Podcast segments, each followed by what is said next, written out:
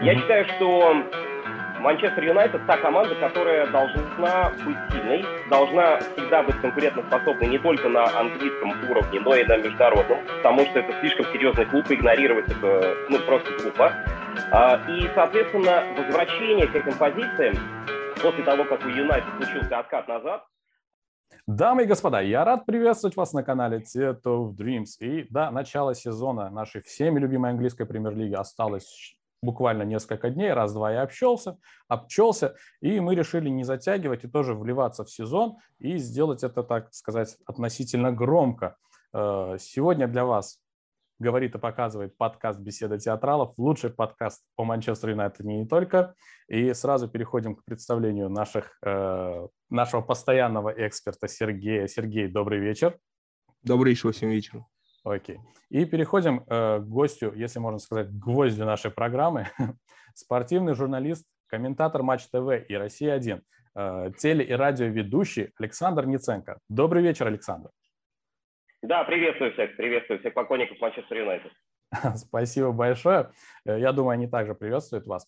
Э, на самом деле, э, сегодня нам есть о чем поговорить, достаточно много тем, несмотря на то, что еще сезон не начался, еще не вкатились. Но давайте, наверное, немножечко начнем с упоминания прошлого нашего подкаста, на котором меня, к сожалению, не было, но Сергей прекрасно его провел. В прошлом сезоне я помню, э, что было очень много вопросов к позиционной игре Манчестер Юнайтед, было очень много вопросов к самому Олегу, Олегу Сушеру и его э, некоторым решениям. Э, при этом я прекрасно знаю, что вы во всех выпусках защищаете Манчестер Юнайтед, ну или как минимум стараетесь его защищать. Итак, давайте к вопросу. С момента вот нашего последнего подкаста с вами прошло где-то 8 месяцев, я имею в виду сезонных месяцев, да? Э, за это время вот что-то изменилось? Сумел ли Оли Гуннер Сушер удивить вас своей игрой, тем, что он построил, тем, что он, э, может быть, разрушил? Вот как-то так. Ну, я хочу сказать так. У меня, во-первых, нет никакой любви с поклонниками Манчестер Юнайтед. Наоборот, я встречаю достаточно много э, довольно негативных отзывов э, по моей работе на матчах Манчестер Юнайтед, э, потому что, ну, вечно найдут к чему прицепиться. На самом деле это нормально, я к этому уже давным-давно спокойно отношусь. Э, просто это к разговору о том, что я защищаю Манчестер Юнайтед или якобы стараюсь его не топить. А, я скажу так, э, почему я защищаю Манчестер Юнайтед, как вам кажется? Ну, скажем так, что дает наводку на это? Я считаю, что Манчестер Юнайтед та команда, которая должна быть сильной, должна всегда быть конкурентоспособной не только на английском уровне, но и на международном, потому что это слишком серьезный клуб, и игнорировать это ну, просто глупо. А, и, соответственно, возвращение к этим позициям после того, как у Юнайтед случился откат назад, а, это э, задача не одного сезона. И никогда ни одна команда не вернется за один сезон а, к тем э, вещам, которые она успевала всем демонстрировать, но в какой-то момент покатилась на несколько лет назад. Поэтому я считаю, что Манчестер Юнайтед – это тот клуб, который требовал, ну, как минимум, стабильности. Стабильности во всем. В игре, э, в менеджерских решениях, трансферной кампании. То есть э, надо создать, как мне кажется, в любой команде, безотносительно Юнайтед это или нет, команду профессионалов, которая смотрит в одну сторону, у которой есть четкий план, по которому она развивается. И что самое важное, было бы очень здорово, чтобы этот план был не только реализован, но прежде чем так произошло, он был точно и понятно объяснен э, в медиа болельщикам, журналистам, экспертам.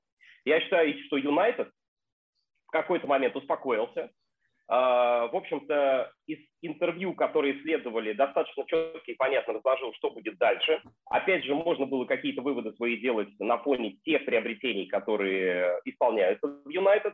А, и посмотрев игру, а, в принципе, можно было сказать, что они двигаются в правильном направлении. Отвечая на вопрос, да, изменилось. Изменилось в лучшую сторону, потому что я считаю, что Сульшер находится на своем месте. Это, конечно, его нельзя назвать э, харизматичным тренером, а, но он и не мог таким стать, потому что он не работал в таких командах уровня, как Юнайтед. Ну, то есть Мельде, Кардив – это совершенно другого уровня команды. И э, в связи с этим я считаю, что э, Сульшер учится, но при этом у него за плечами был достаточно опыт, чтобы понять, куда он попал, поскольку он играл за эту команду, что необходимо делать, какие ценности надо проповедовать среди футболистов. И если возвращаться к игре, да, э, я хочу сказать, что Манчестер Юнайтед прибавил к позиционному нападению по ходу сезона. В этом, конечно же, помогло появление Кавани. Э, Фернандеш, который там э, ну, почти без замен отыграл, и мы видели, чем это обернулось э, для него на чемпионате Европы, где он просто еле волочил ноги. И я скажу, что Манчестер Юнайтед в этом прибавляет. Покупка Санчо в этом смысле меня полностью устраивает. И приход Варана, я считаю, это усиление в данный конкретный момент Манчестер Юнайтед 100%. То есть Юнайтед делает правильные трансферы, Э, мне очень нравится, как Юнайтед, э, в принципе, пытается разобраться с теми проблемами, которые были, но есть еще две болевые точки, которые меня беспокоят.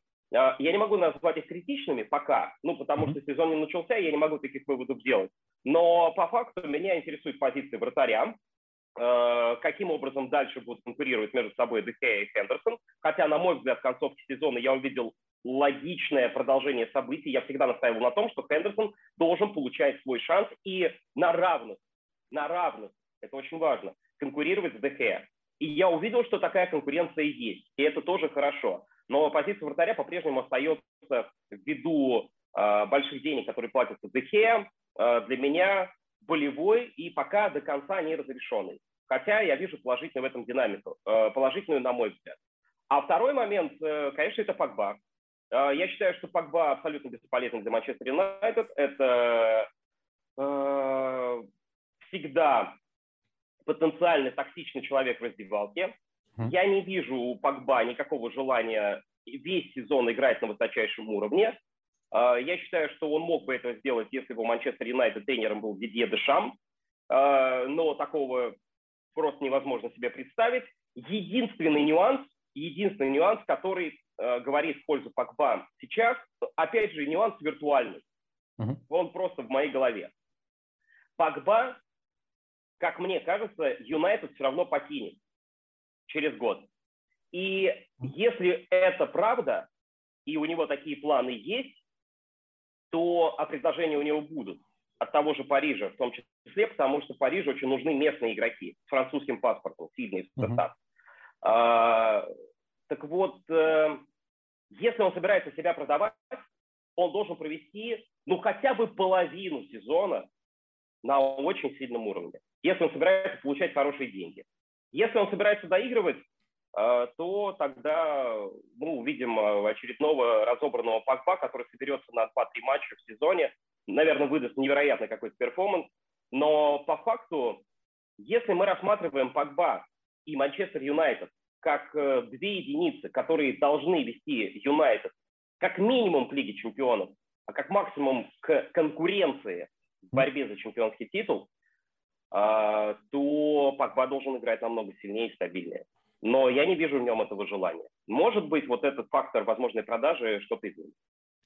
Вот я, кстати, соглашусь, интересно, если мы в прошлом сезоне э, действительно говорили о том, что Погба готовится, да, там, к чемпионату Европы, да, э, себя продает, так скажем, тем самым, чтобы зарекомендовать сборной у Дешама, чтобы его не выкинули просто. Сейчас действительно, возможно, его продажа, но не он сам себя, конечно, скорее всего, продает, но я согласен с вами, то, что он абсолютно уйдет Э, в следующем году, и, возможно, если бы не контракт вместе с Месси, Парижем, да. действительно, ушел бы. Ну, э, мы, мы с Сергеем, э, по сути, вот э, с момента, как основался этот подкаст, и с момента, как стало известно, что Погба возвращается в Юнайтед, э, мы являемся одним из главных хейтеров, в принципе. И до, до, до данного момента просто вот без, периодически появляются проблески, когда вроде Погба говорит, нет, ребят, я достоин, я хочу вас переубедить. Вот, в остальное время Погба говорит, ребят, вы были правы с самого начала, мой переход – это полная ошибка. А, мы заговорили про трансферы Варана и Санчо, и вы сказали, что они вас полностью устроили. Эм, перескакиваем немножечко через вопросы. Хотелось бы узнать, а вот э, на ваш взгляд, этого достаточно, чтобы Манчестер Юнайтед э, в этом сезоне, ну, как минимум, смог побороться за чемпионство с тем же Ман-Сити? Э, при условии, что прямо сейчас, на данный момент, из громких трансферов, это готовящийся трансфер Лукаку в Челси, да, и э, уже сбывшийся осуществившийся трансфер э, Грилиша в Ман-Сити. То есть э, остальные соперники, это Ливерпуль, ну, условно говоря, Вестхэм, там, ну, все те, кто завершили в топ-6, даже Тоттенхэм, они как-то не очень активны, и таких громких трансферов еще не произошло. На фоне всего этого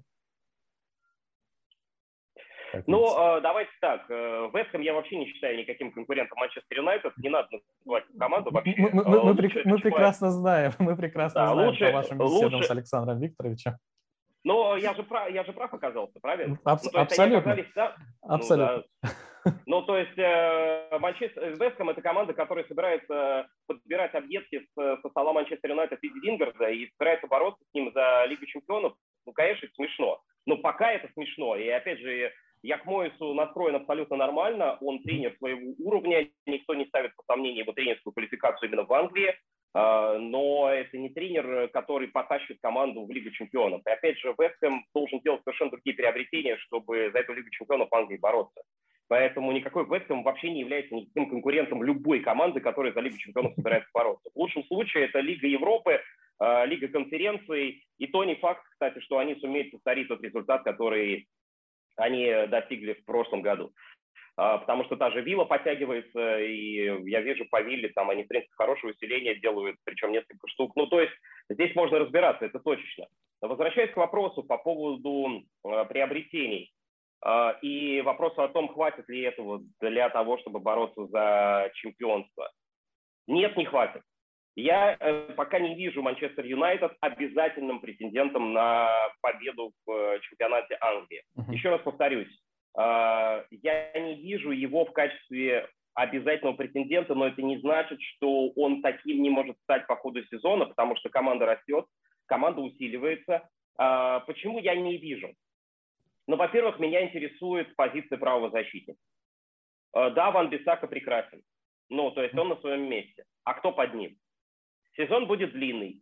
А, Лига чемпионов, а, Кубок Лиги, Кубок Англии. А, ну, то есть все может быть. Слишком длинный сезон. И это одна из позиций, которая меня интересует. Дальше. Вопрос левого защитника. Шоу сейчас устал. Очевидно, ему нужен отдых после выдающегося прошлого сезона. Тейлис травмирован. Брэндон Уильямс хочет уйти в аренду. То есть я не вижу и здесь тоже полноценной как бы истории, которая ну, пока мне дает понять, что Юнайтед в этом смысле готов. Дальше давайте разбирать центральных защитников. У нас есть Варан, у нас есть Магуайр, это оптимальная пара.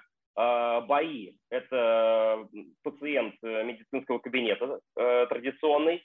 А, Линделев, да, это хороший игрок для ротации. Вот, э, в принципе, тут позиция, да, более-менее скомплектована. В атаке, наверное, вариантов достаточно много. Я очень надеюсь, что Гринвуд будет прогрессировать, несмотря на то, что с приходом Санчо, наверное, игрового времени у него будет поменьше, а у того же Джеймса еще меньше. Но все-таки это игроки, которые, на мой взгляд, еще потолка своего не достигли.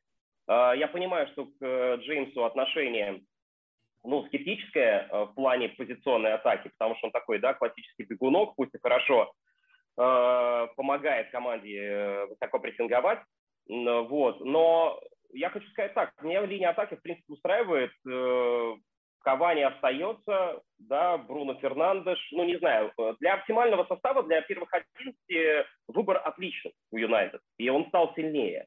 Вот, потому что и Санчо, и Варан – это игроки для стартового состава. Центр поля, ну, в принципе, тоже, мне кажется, обойма более-менее укомплектована, но все равно периодически, мне кажется, вопросы будут возникать. К тому же Фреду, например, Матич, понятно, что это уже игрок запаса, то есть Пагба, я уже сказал на эту тему все.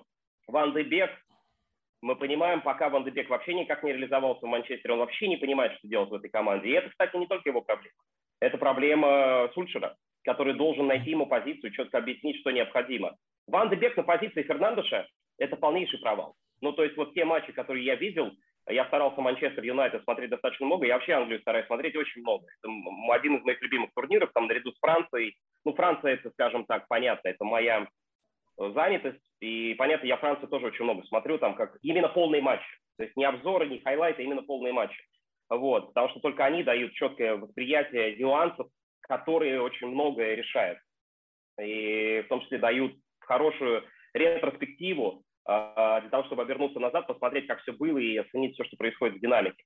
Вот, поэтому Ван Дебек на позиции Фернандеша это пока пустое место. Ван Дебек абсолютно не встроен в игру Манчестер Юнайтед. Мне кажется, он не понимает, что от него требует, и у меня есть ощущение, что и в Манчестере не знают, как его использовать. Хотя э, сейчас есть межсезонье, и Ван де Бек же, собственно, в сборную там на Евро никак попасть реально не мог. Вот. Я очень надеюсь, что межсезонье, а это всегда продуктивный период времени для того, чтобы тренироваться и ну, как-то выяснить с тренером, что необходимо делать дальше, как использовать, в каком направлении работать, хотя бы вектор получить какой-то, чтобы понимать, куда двигаться. Я очень надеюсь, что эта проблема будет решена. Я не считаю Вандебека слабым игроком, но на данный момент я пока не разочаровался в нем. А, но я считаю, что его надо правильно использовать. Если Манчестер найдет ему такую позицию, где он будет правильно его использовать, тогда да. Но в схеме 4-2-3-1 я Ван Дебека, скажем так, вижу гораздо меньше, чем в схеме, например, 4-3-3. Но опять же, пусть решает это Сульшер.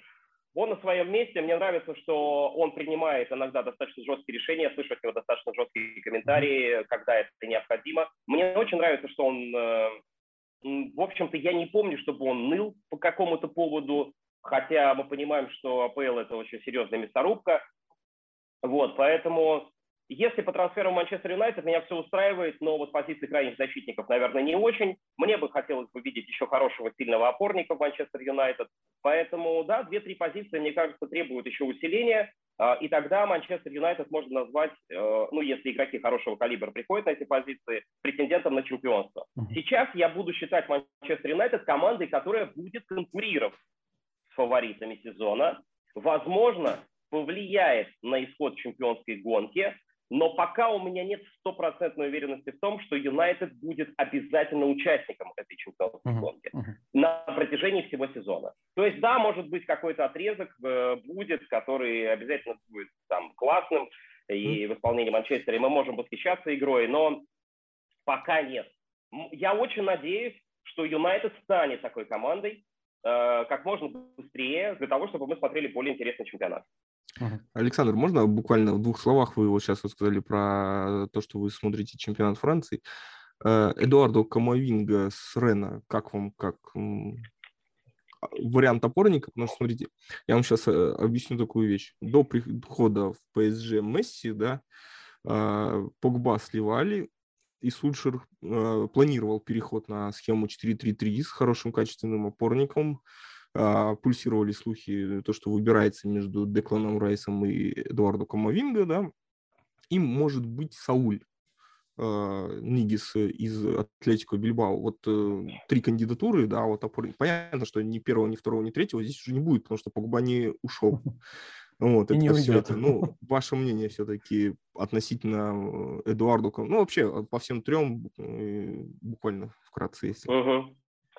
Ну, Сауль, во-первых, не из Бильбао, а из Атлетика Мадрид. А, вот, поэтому, да, Сауль, да, Сауль, э, на мой взгляд, это самая была бы оптимальная кандидатура. А, так, Сауль, Камавинга и кто третий еще?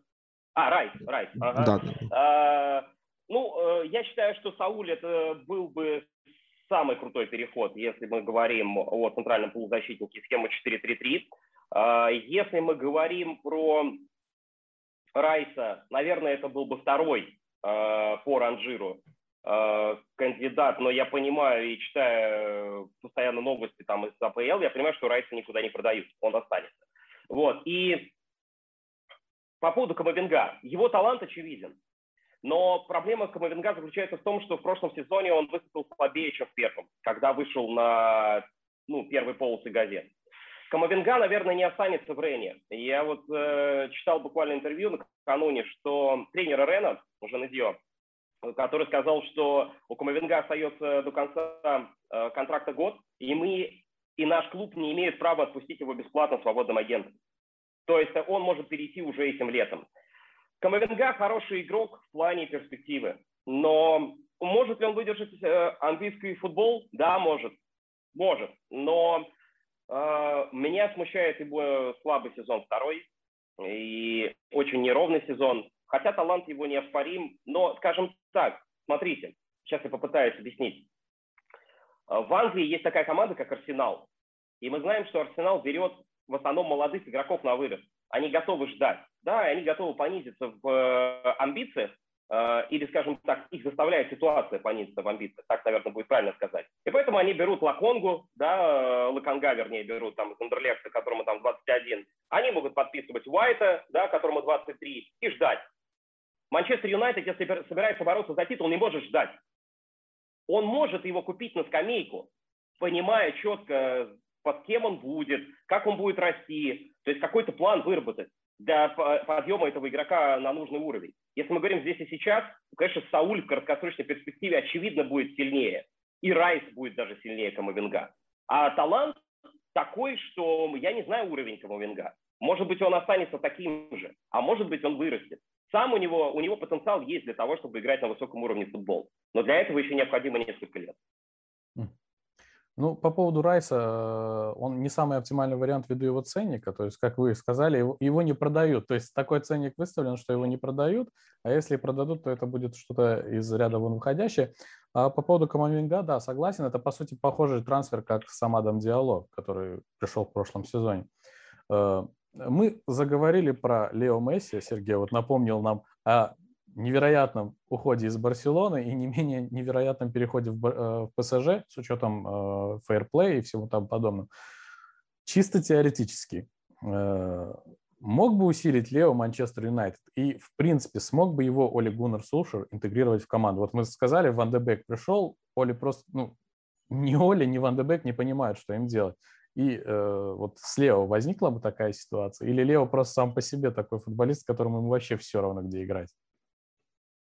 Ну, я думаю, что Месси, да, такой футболист, которому все равно где играть. Но а, вы посмотрите, как Гвардиола отреагировал на ситуацию с Месси. Но ведь это же показательно. Это же показательно, на мой взгляд, что Гвардиола э, довольно четко обрисовывал ситуацию, что нам нужен Грилиш и нам нужен Кейн. И мы о Месси не думаем. При том, что он сказал массу комплиментов в адрес Месси. Но в свою команду он Месси не захотел брать. Хотя у Сити финансовые возможности такие есть. Это о чем говорит? Это говорит о том, что дело не в том, что Месси стареет там и прочие все дела. Месси – игрок, который не участвует в командном прессинге. Манчестер Сити – это команда, которая выдающийся прессинг показывает команду. И сейчас, если ты хочешь играть в современный футбол, у тебя должны быть футболисты, которые будут а, отсутствие командной работы в прессинге того же Месси на протяжении всех 90 минут, или когда это необходимо, маскировать и отрабатывать за него. Мне кажется, что это солидный риск. То есть, э, если команды стараются задавать тренды, а я считаю, что Гвардиола гениальный тренер, и это тренер, который задает тренды, который э, является специалистом, у которого остальные тренеры учатся и пытаются почерпнуть многие идеи. Я думаю, что Гвардиола может выстраивать футбол как угодно, и ему месяц для этого не обязательно нужен. И плюс надо понимать современные тенденции, которые присутствуют. Поэтому, отвечая на вопрос, а, я не, а зачем Месси Манчестер Юнайтед? Зачем? Ну. А, что, Юнайтед э, команда, которая не укомплектована в линии атаки? Я только что сказал, что мне кажется, что с приходом Санчо линия атаки в принципе более-менее укомплектована. Да, понятно, всегда хочется большего, но в принципе, я понимаю, что все позиции теперь закрыты в первых 11. Если мы несколько лет говорили, правый фланг, он, ну, он требует усиления для Юнайтед. И вот, наконец-таки, это усиление получено. Ну, куда туда Месси вставлять? Это значит все рушить. Это перестраивать игру под Месси. Значит, Бруно Фернандеш как себя будет в этой ситуации чувствовать? Как они будут притираться? Найдет ли он общий язык? Ну, то есть, вы понимаете, они, может, и найдут, но на это потребуется время. А Юнайтед хочется и болельщикам, ему хочется, чтобы эта команда боролась за чемпионство уже сейчас. Не знаю, я не, я не хотел бы этого. И я не очень понимаю, зачем.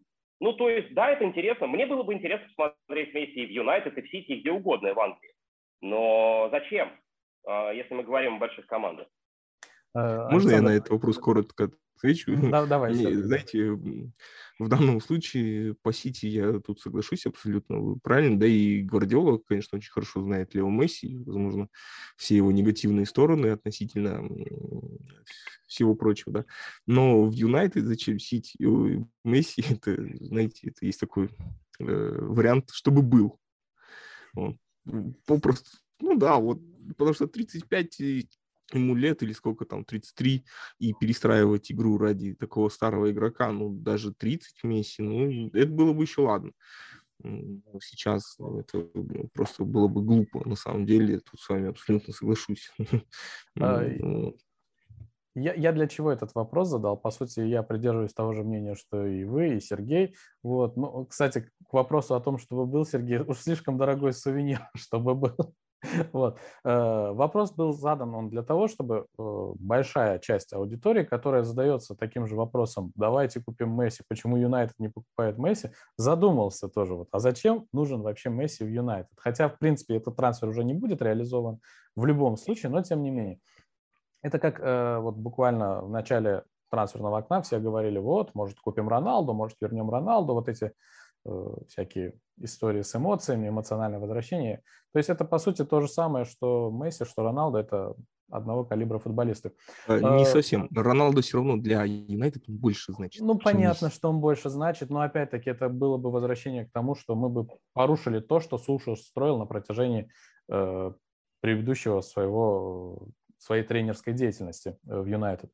Э, мы, вот э, вы только что сказали по поводу того, что Юнайтед не будет явным фаворитом, явным претендентом за борьбу в АПЛ.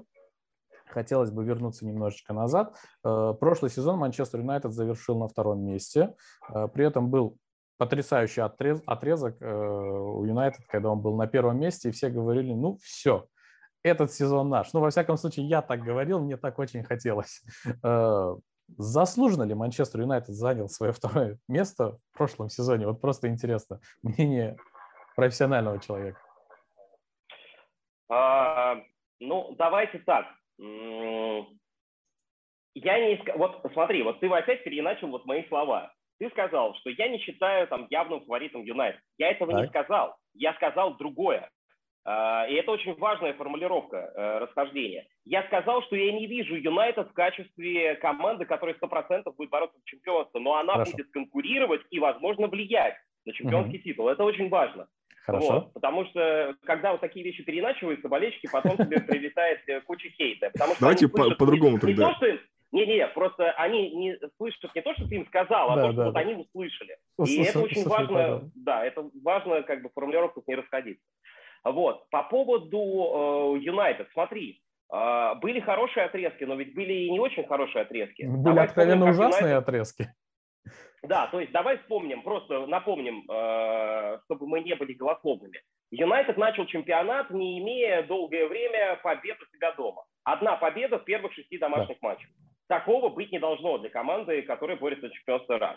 Был отрезок из восьми туров, насколько я помню, где было, по-моему, две победы. Там были ничьи, то есть Юнайтед не проигрывал, но было очень много ничьих. Команда теряла очки. И в концовке сезона, мы помним, там тоже было считанное количество побед. Если мы с тобой вот э, очки посчитаем и суммируем, это те очки, которых, возможно, и не хватило для борьбы, скажем, Сити, там, ноздря в ноздрю. Они проиграли, получается, сколько там, э, 10 очков, ой, не 10, 8, да, 8 или 12, 12, 12, 74 такое, было да. у Юнайтед, да, 74 было у Юнайтед, 86 у Сити. То есть 12 очков. 12 очков это сколько? Это 4 победы. Ну вот э, эти 4 победы, если бы Юнайтед добрал, то как бы, да, мог бы добрать. Вот то есть Юнайтед не должен просаживаться по дистанции. То есть в Англии такая супер конкуренция, и надо понимать, что Ливерпуль, на мой взгляд, выступит сильнее в этом сезоне, как мне кажется. Ну, понятно, если только ситуация не будет, что сейчас Робертсона скосило, Робертсон играть не будет, сейчас, не дай бог, еще с кем-то что-то случится. Если такой ситуации не повторится, которая была в прошлом сезоне, то э, Ливерпуль будет сильнее выступать, я думаю. А Челси, если возьмет Лукаку, ну, давайте так, Лукаку адаптирован к английской премьер-лиге. Я думаю, да, он понимает, как здесь играть. Тухель впишет его в игру, но мне кажется, что Тухель достаточно гибкий и классный тренер для того, чтобы вписать любого футболиста в игру и постараться выжимать из него максимум, а, именно играя на его плюсах. Способен Лукаку забивать в Англии 20. Но мне кажется, что если он будет забьет 20, то Челси точно будет э, получать больше очков, чем в прошлом сезоне. Потому что проблема Челси была вне реализации. Mm-hmm. Потому что Вернер много порол, там Хаверс долго адаптировался. То есть э, Абрахама задвинули, да, то есть не было такого яркого забивала. Да, и Жиру мог выходить в Лиге Чемпионов и покер делать. вот, который сидел на скамейке запасных в чемпионате. Вот, поэтому по факту все конкуренты усиливаются. И говорить о том, что все будет достаточно легко и просто, я не готов. Ну, Можно я единственное пару, вот э, шутку буквально вставлю про Челси, самая смешная, да, что называется. А, Вернер попасть поворотом не может, а Лукаку говорит, или э, этот не может принять мяч нафиг. Отличная парочка, говорит, нападающих. Я, я не в сторону, не в сторону хейт, ну просто само по себе факт остается фактом. Ну, вот. Я думаю, Тухель справится с этой проблемой. Ну, в крайнем а случае, нет, абсолютно. Друг, Мне друг, кажется, друг, друг найдет привяжет, будут вместе бегать.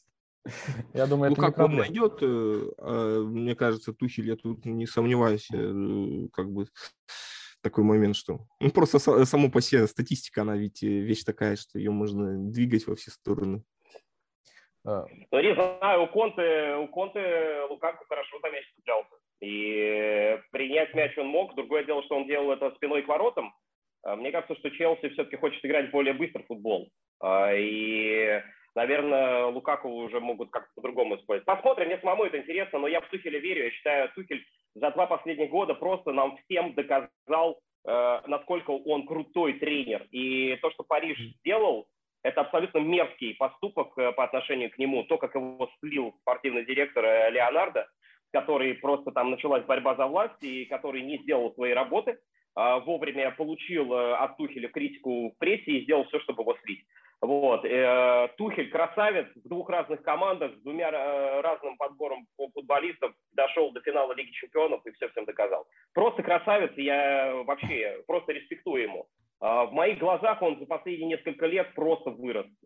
Не то, чтобы я считал его слабым тренером, я считал его тренером там, а, вот этой когорты талантливых, да, там Нагельсман, Тухель, вроде как все в одном ряду, но как он попер, и поскольку я Францией интересуюсь очень плотно, я видел, как он работал в Париже, какие у него отношения были с игроками, то есть э, это очень круто. Он, он тот человек, который умеет с большими игроками работать, и за эти два года он нам четко это доказал. Поэтому я жду, конечно, от Челси прорыва в ближайшее время, если ему там дадут работать.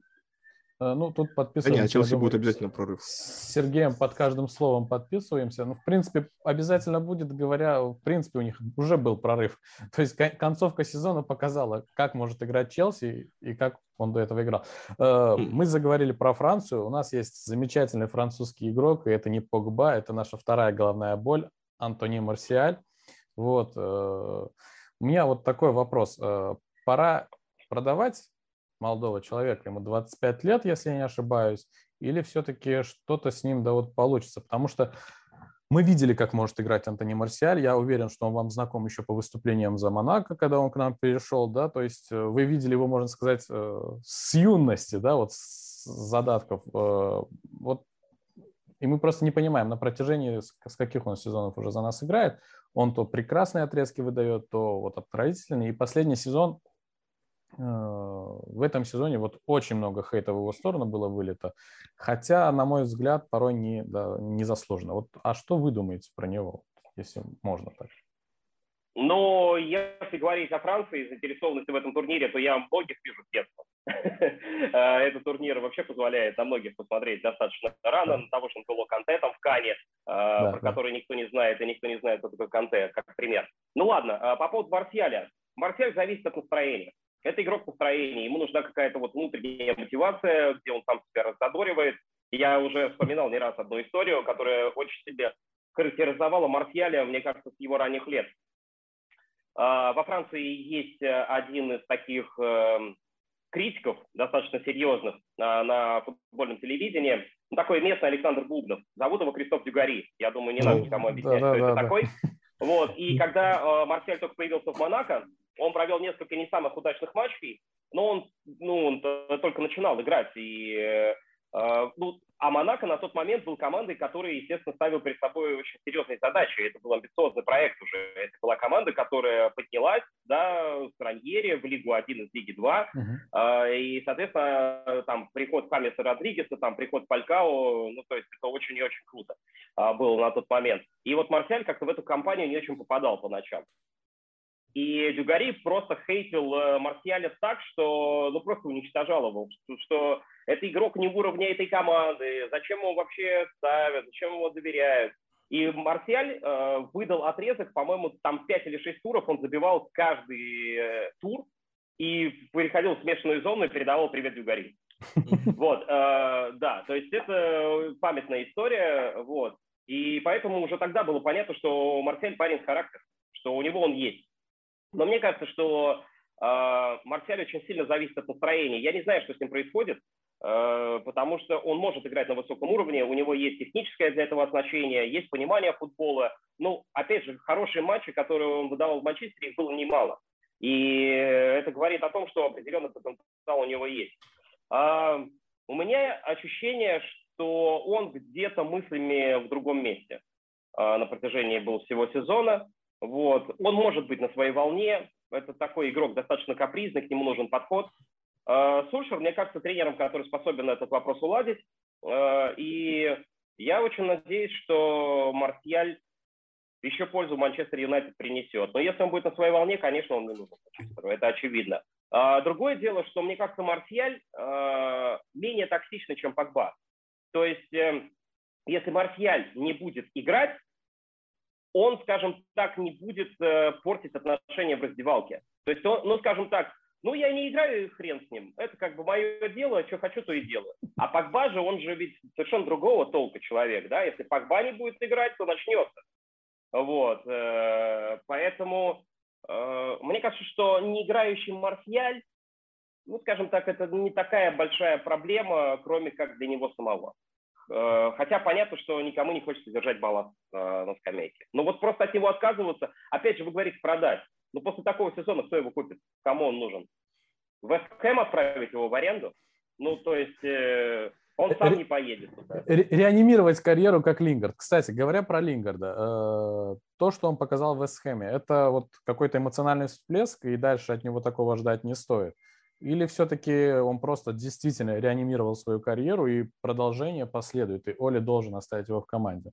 Потому что сейчас э, заинтересованность в Лингарде есть. Тот же самый Вестхэм, та же самая Астон Вилла. То есть э, есть команды, которые хотят купить Лингарда. Э, стоит его прямо сейчас продать, либо все-таки поддержать. Потому что именно, как вы сказали, э, атакующая линия у нас перенасыщенная, по сути, прямо сейчас. Ну вот я только хотел задать вопрос. Э, вместо кого Лингер должен играть? Ну, э, это, это очень сложный вопрос. Вот. Хорошо, смотри, окей, я поставлю его чуть-чуть иначе. Вот такой Лингер, который играл в Вестхэме в лучших матчах, вместо кого он в Манчестер Юнайтед должен играть там? Можно я отвечу?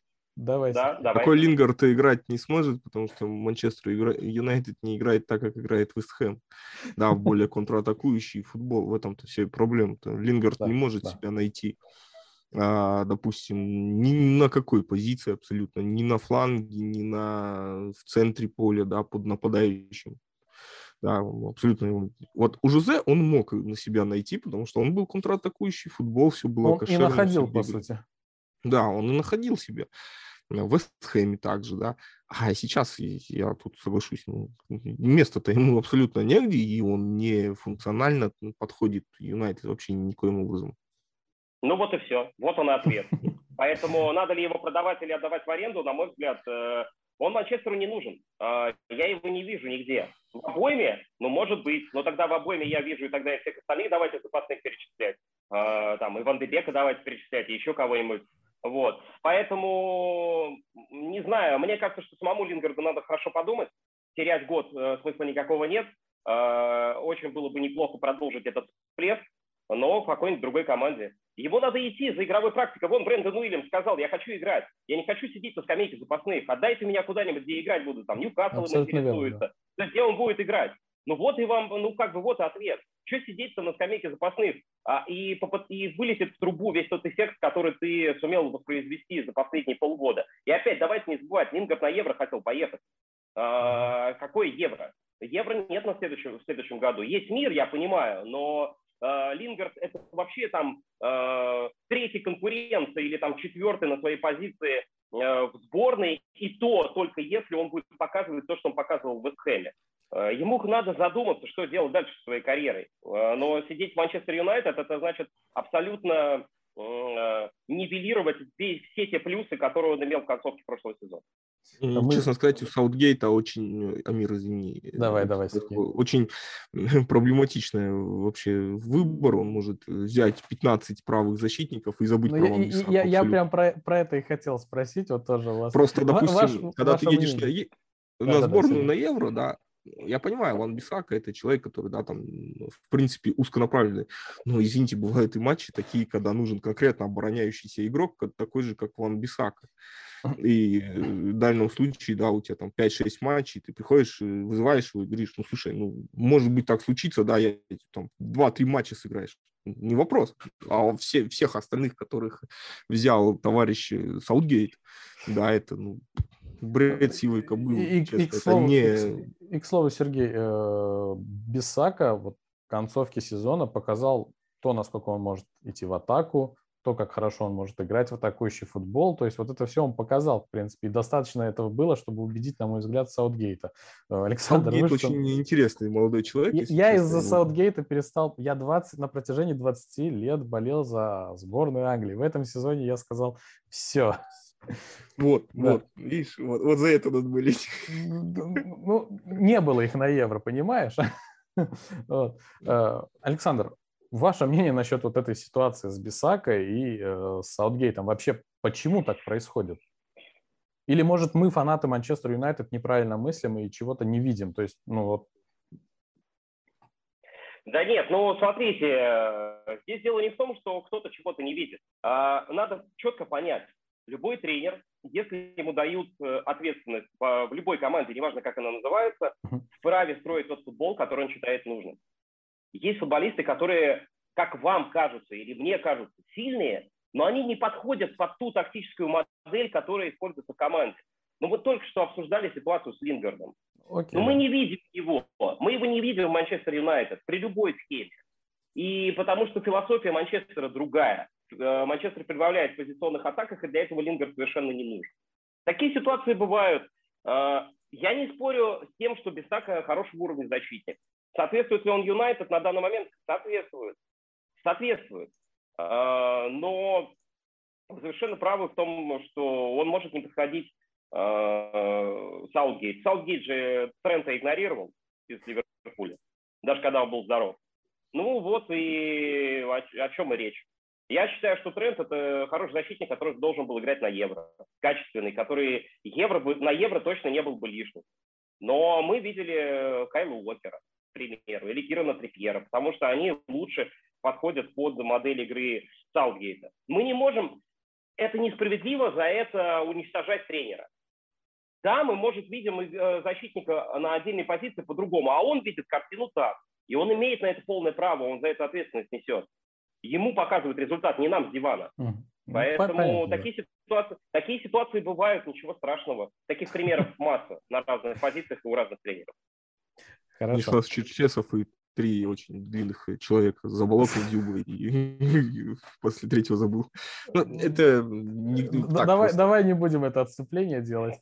Э, вот мы э, с вами, э, точнее, э, прошлом выпуске, когда, был, когда меня не было, вы были с Сергеем, мы заговорили про структуру в принципе, про то, что Манчестер Юнайтед изначально вот сама структура управления, она не на должном уровне, и все там не так и неправильно.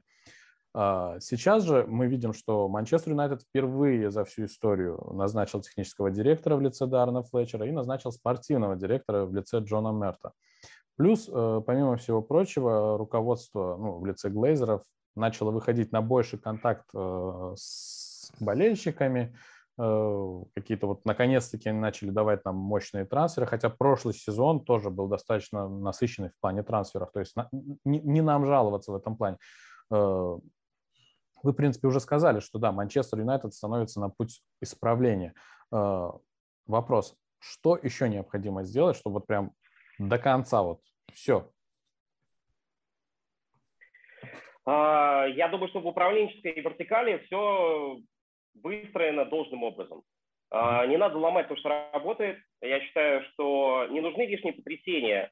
Э, да, понятно, может быть, иногда назначен человек вертикаль, который не соответствует своей должности, но мы не можем это сразу понять. Мы можем это понять только следив какие-то шаги. на том поле деятельности, для которого этот человек приглашен. Поэтому для которого э, этот человек приглашен. Поэтому в данной ситуации приход Варана, приход э, Санчо дает нам понять, что Юнайтед двигается в правильном направлении, поэтому вопросов сейчас особых нет.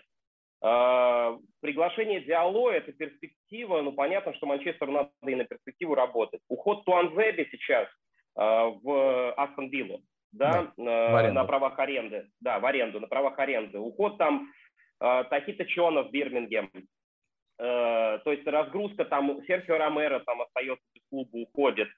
Говорит нам о том, что Манчестер делает правильные, в принципе, шаги э, для того, чтобы не терять талантов, э, да, просто так, давать им возможность играть, отправить в аренду, вот, посмотреть, на что они будут способны.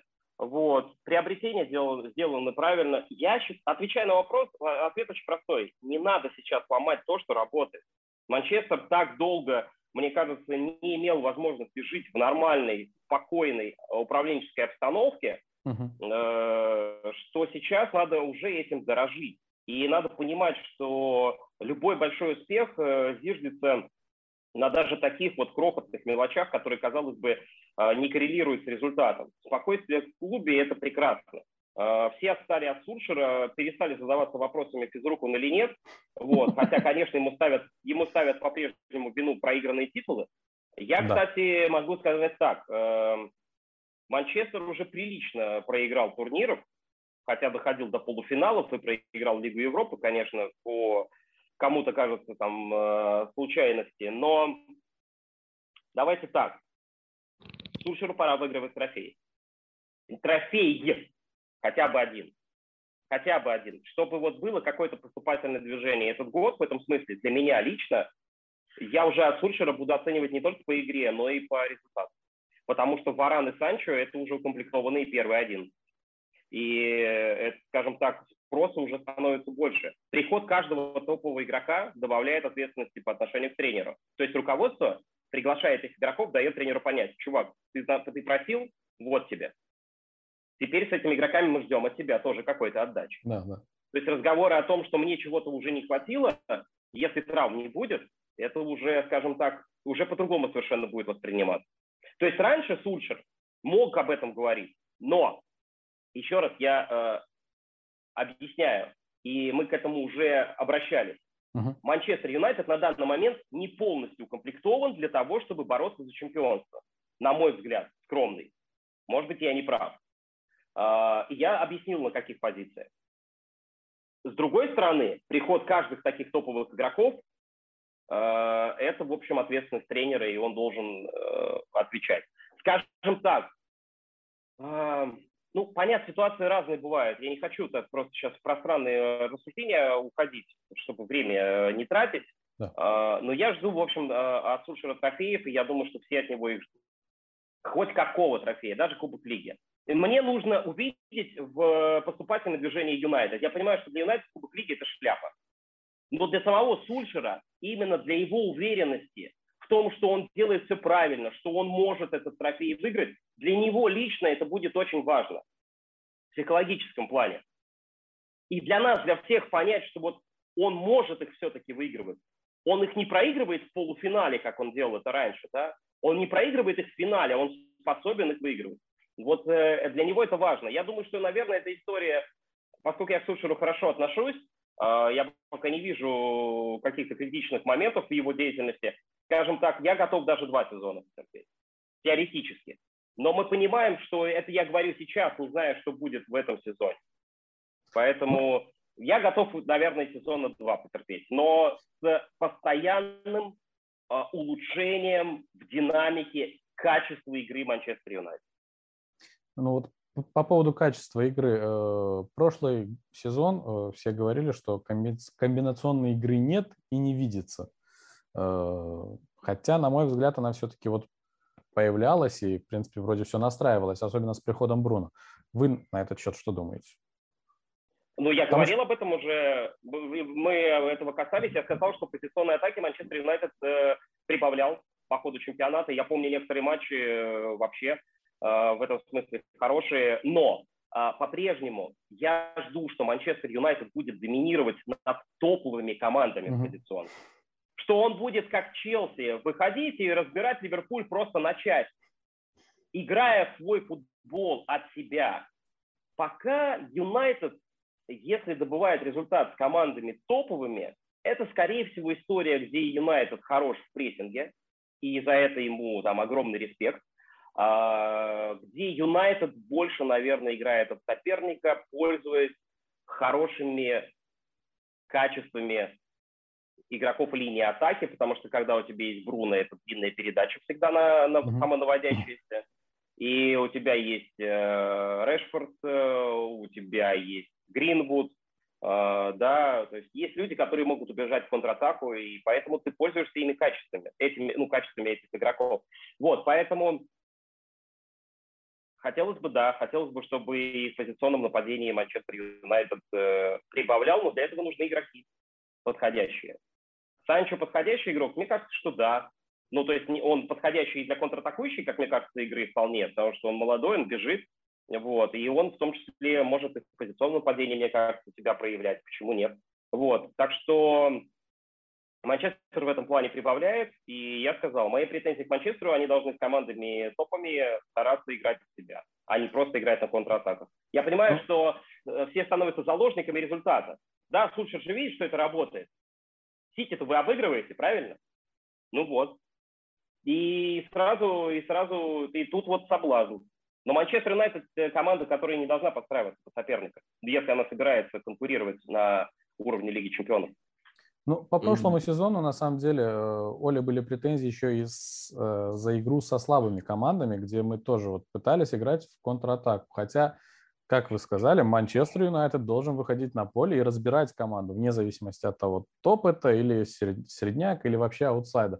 А вот по поводу, кстати, очков потерянных, э, всем прекрасно известная история, где мы потеряли очки, где вообще их не должны были терять. То есть, ну, концовка сезона это было просто что-то с чем-то.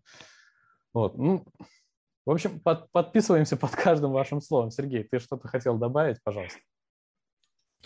Ну, в принципе, я тут единственное соглашусь э, с одним, э, э, почему мы выигрываем топов, потому что мы действительно подстраиваемся, это я тут абсолютно согласен. И проблема в том, что действительно Сульшер не, не мог никоим образом а, позиционную атаку наладить против, да, таких команд, которые закрываются.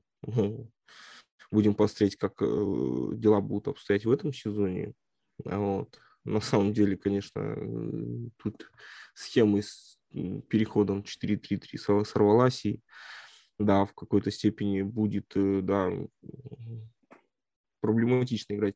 Но, знаете, я резюмирую вообще сегодняшний выпуск, да, я вот соглашусь, наверное, скорее с Александром, пере, не, не переначивая его, а немножко перефразируя, Юнайтед действительно будет бороться за титул, но до поры до времени. Не хватит длины времени, так скажем. Вот так вот. Запала не хватит, да? А, нет, не запала, абсолютно нет. Э, смотри, э, то есть до поры до времени действительно будет борьба за чемпионство, да, но не хватит именно где-то длины скамейки, где-то еще каких-то факторов. И в действительности, да, я вот э, такой вот момент, что где-то рядом будет, Э, хватит этого на чемпионство?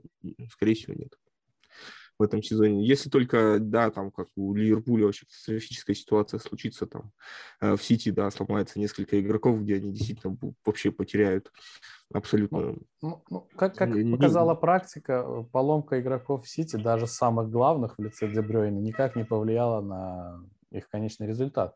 Ну, я говорю, если только случится, но это, извини рассчитывать на это, но это глупо на самом деле. Я просто говорю, это если вот ассюр какой-то, да, мы просто вот упускаем из вида Челси, да, который действительно, да, Тухель там показал в прошлом остатки сезона, да, то, что он способен даже тем, что у него есть обыграть Сити.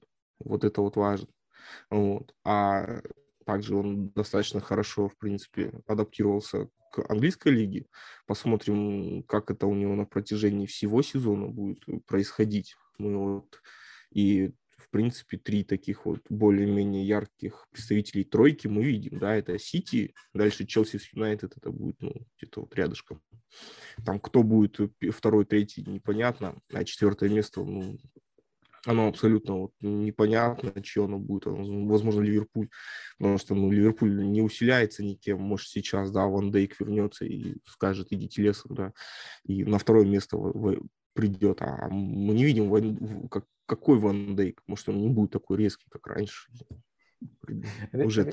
Резкий, дерзкий. Александр, Сергей плавно подошел к нашему последнему вопросу.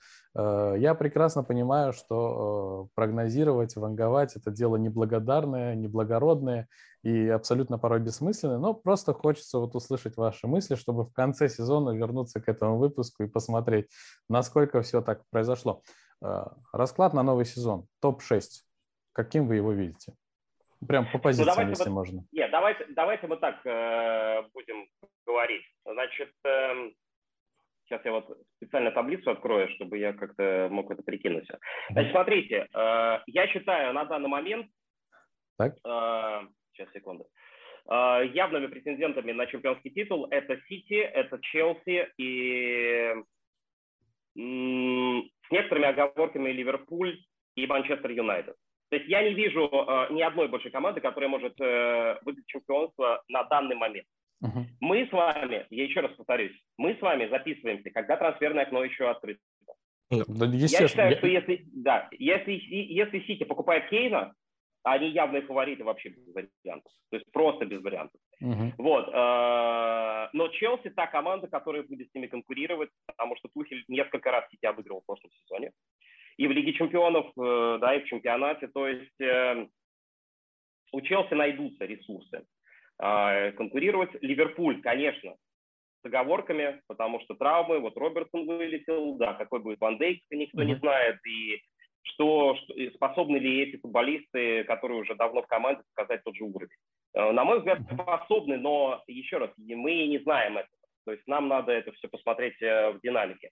Вот, поэтому четыре команды я назвал, которые будут бороться за чемпионство, на мой взгляд, с разными шансами.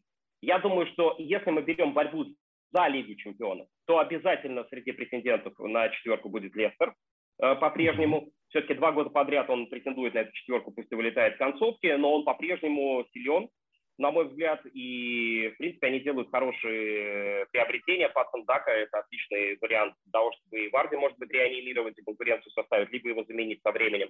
В общем, там есть вопросы, но мы видим, Фафана вылетает, Эванс травмирован, и они играют с Манчестер Сити Суперкубок э, без нормальной линии обороны, а Марти опять играет в центре. Вот, и Кастань травмирован. То есть мы, опять же, с оговорками. Но Лестер – команда, которая способна за Лигу чемпионов бороться. Мне очень нравится приобретение Тоттенхэма и опять разговоры о возможных приобретениях, которые идут с, с их стороны.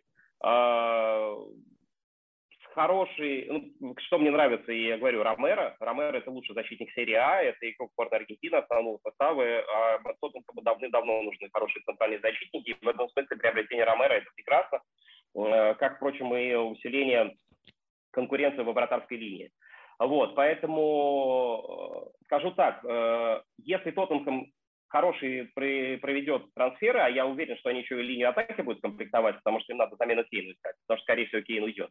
Вот, и э, я думаю, что Тоттенхэм при хороших трансферах тоже за Лигу чемпионов побороться может. Не за чемпионство, просто за, за топ-4. Вот, я бы, мне очень интересно, что из себя будет представлять Астон Вилла. Ну, я думаю, что, наверное, они до Лиги Чемпионов, конечно, не дотянутся, но мне кажется, они могут Веском там условно заменить топ-6. Предположим, я, mm-hmm. как, как версия. Поэтому, резюмируя, четверку я назвал. Четверка, да. именно в этой четверке будет э, победитель турнира. За Лигу Чемпионов еще две команды как минимум будет бороться. Лестер и э, Тоттенхэм, на мой взгляд.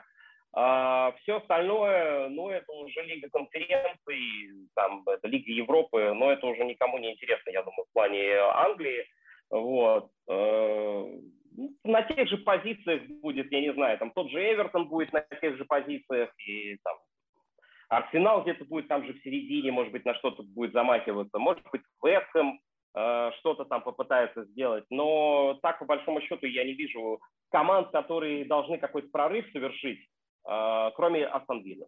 Вот э, мне кажется, что Вилла может э, прорыв какой-то совершить, и нас немножко поудивлять на какой-то на каком-то отрезке чемпионата. Ну, а, Астон Вилла не просто может, она должна удивить, потому что туда э, приехал наш бывший футболист Эшли Янг, который, когда приехал в Интер, сделал их чемпионами. Ну, мы же знаем, что наши бывшие футболисты делают другие команды, в которые они переходят, чемпионами. Ну, здесь, конечно, говорить про чемпионство это уж слишком громко, да, но какой-то прорыв они точно там сделают. А, Сергей, у тебя есть какой-нибудь вопрос дополнительный, который ты вот... Нет, у меня вопросов дополнительных до, до, нет. Я хочу до последнего. Перед всеми да. извиниться, конечно, я немножко э, чуть-чуть раньше отключусь, пока у меня сын не раздолбал всю кухню. Всем извините, конечно, спасибо, Александр, что пришли. А вот, я пошел. Всем до свидания. Абс- абсолютно верно, Александр, я тоже вас больше задерживать не буду. Э, огромное вам спасибо, что приняли наше приглашение в очередной раз. Было действительно очень интересно вас послушать, послушать ваши мысли. Я более чем уверен, что большинство из этих мыслей вы э, так или иначе уже говорили в других выпусках, в смысле э, в других передачах, в других подкастах. Но просто мы хотели, чтобы их вы озвучили специально для нашей аудитории, для наших зрителей. Еще раз вам огромное спасибо. Надеюсь, увидимся с вами еще раз. Да, всем счастливо, хорошего всем сезона. Эти мысли периодически меняются в зависимости от того, что происходит трансферная кампания все-таки идет. И я скажу так, пока э, нет никаких четких глобальных по всем выводов, угу. просто потому что трансферное окно э, пока открыто. Как только оно закроется, тогда можно будет уже четко формировать какие-то мысли, и то все они должны быть подкреплены какими-то свежими ощущениями, связанными с матчем. Вот, то есть надо там 4-5 туров посмотреть не сейчас, когда команды еще могут меняться, а уже тогда, когда они сформированы. И вот после где-то пяти туров, после э, закрытия трансферного окна, уже можно будет более-менее, ну там, с 80% уверенностью говорить про ту или иную команду и понимать, где у них болевые точки, на что они способны. Как-то так. А то, что увидимся, ну, мы уже записали два подкаста по ходу года. А, я думаю, что не часто, но можно к этому возвращаться, с какими-то выводами делиться. Это не проблема, вы всегда знаете, где меня найти. Да, да, да. Э, по поводу оговорки на то, что, да, действительно, трансферное окно еще не закончено, сезон еще не начался, мы еще не увидели команды э, в действии, поэтому данный подкаст, он как раз-таки записывается с оглядкой на то, что именно происходит сейчас. Э, еще раз вам спасибо. Увидимся. Да. Все, всем счастливо. Пока-пока. Пока-пока.